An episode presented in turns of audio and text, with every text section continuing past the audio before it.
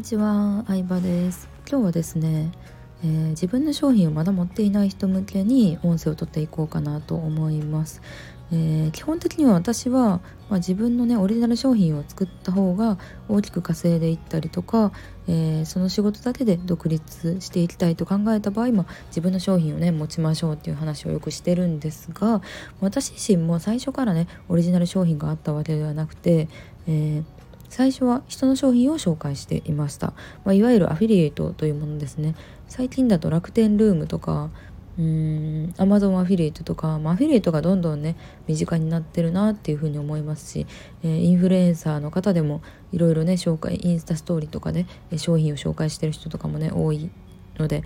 なんとなくその他人誰かの商品えー、他人の商品を紹介するして利益を得るっていう仕組みはね、えー、意味わかるんじゃないかなと思います。ただですねそのうん他人の商品を紹介する前の段階の話をしようと思うんですけどじゃ何したらいいのかっていうとまあファンを作ることですね。はい、えー、あなたのファンを作ることになります。最初にファンを作ってておくと、まあ、何やりたいかも分からへん。自分の商品も持ってない。どういう発信をしたいかも分からない。段階にこそ、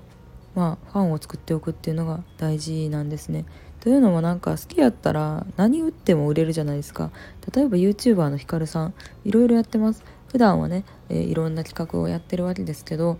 最近だと化粧品作ったり、えー、ロコンドっていうね靴のブランドとコラボしたりとかアパレルやったりとかうん飲食店ともコラボしたりしてましたね。全国チェーンの飲食店ともみたいな感じでヒカルさんがコラボしてたら何でもいいってなるんですよね。なので、えー、商品を売る前にファンを作っておくというのがすごく大事なポイントになってきます。じゃあどうやったらファンできるんか。どんどん今日は深掘りしていこうと思うんですけどできるのかというと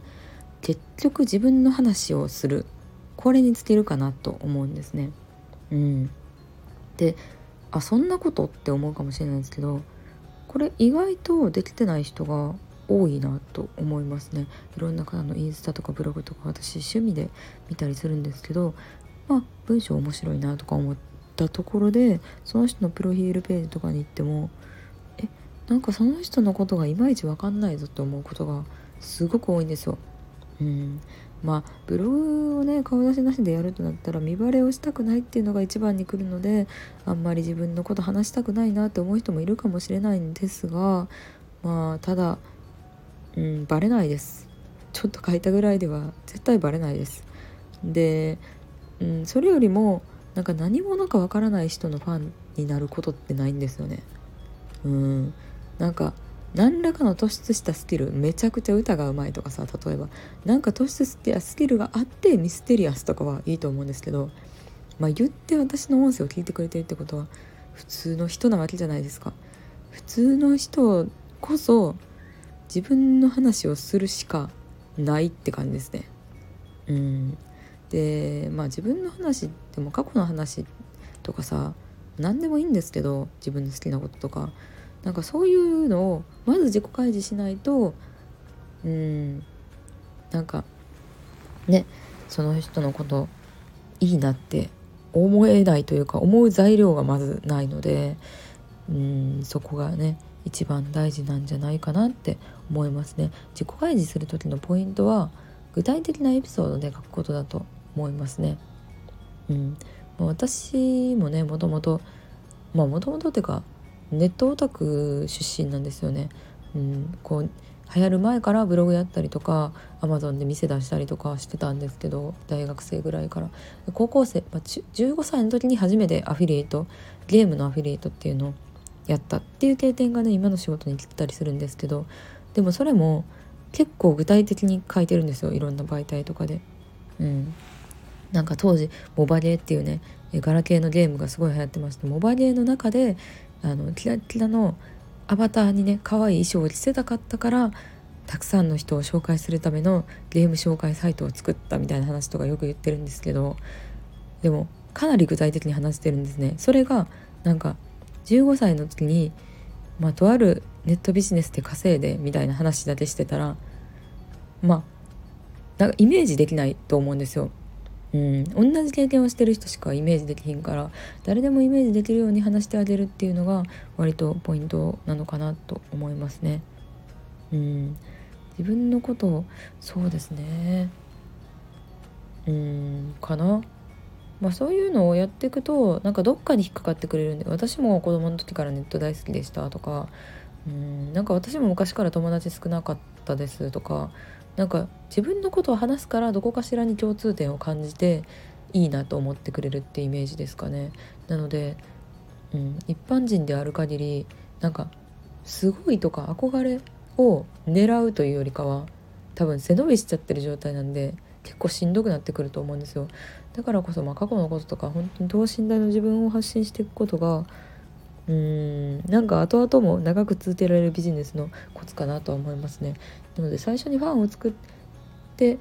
何もなければ最初にファンを作ってまあフォロワーさんでいいなと思う人とかとは交流したりとか、まあ、そういうところから始めるとうん楽しくビジネスできるんじゃないかなと思いますね。そう売る前にファンを作るというのが今日のポイントですね。売る前にファンを作るって結構世の中に溢れてるんですよ実は。不思議じゃない？だからファンがすでに集まってるからもう早く売ってください状態なのよね。そのめっちゃ分かりやすい例はジャニーズジュニア。ねえジャニーズジュニアってさなんでこんなにこの子たち魅力的なのにデビューできないんですか？デビューしたら CD めっちゃ売れるっていう作戦ですね。うん、他にもまあクラウドファンディングとかもそうですけどね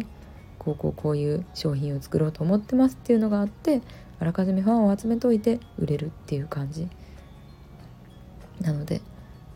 うんまあ最近はインスタ私結構カフェのインスタとか好きで見てるんですけどカフェ紹介のインスタで自分もカフェを作ることになりましたっていう人がいるんですよ。でその方はインスタストーリーでなんか内装の様子とか設計の様子とかカフェに使う食器を買いましたとかそういうのをストーリーに流してて私は早くそのお店行けへんかなって待っててできたら速攻行くなと思いますね。うん。まあ、何でもそうだと思います。映画とかドラマもそうだと思います。ドラマもこのドラマやりますってね最初に言ってる時点で絶対ね1クール分撮り終わってないじゃないですか、うん、映画だってそうだと思います。作ってる途中から集客してると思うのでうん、まあ、作ってる途中もう売る前にお客さんをいかに集めるかというところが結構特にこの、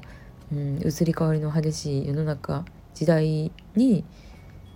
うん大事になってくることなのかなと思って私も勉強になるなと思って見てました。ということで今日は、えー、自分の商品を持っていない人へのアドバイスということでお話ししてみました。以上です。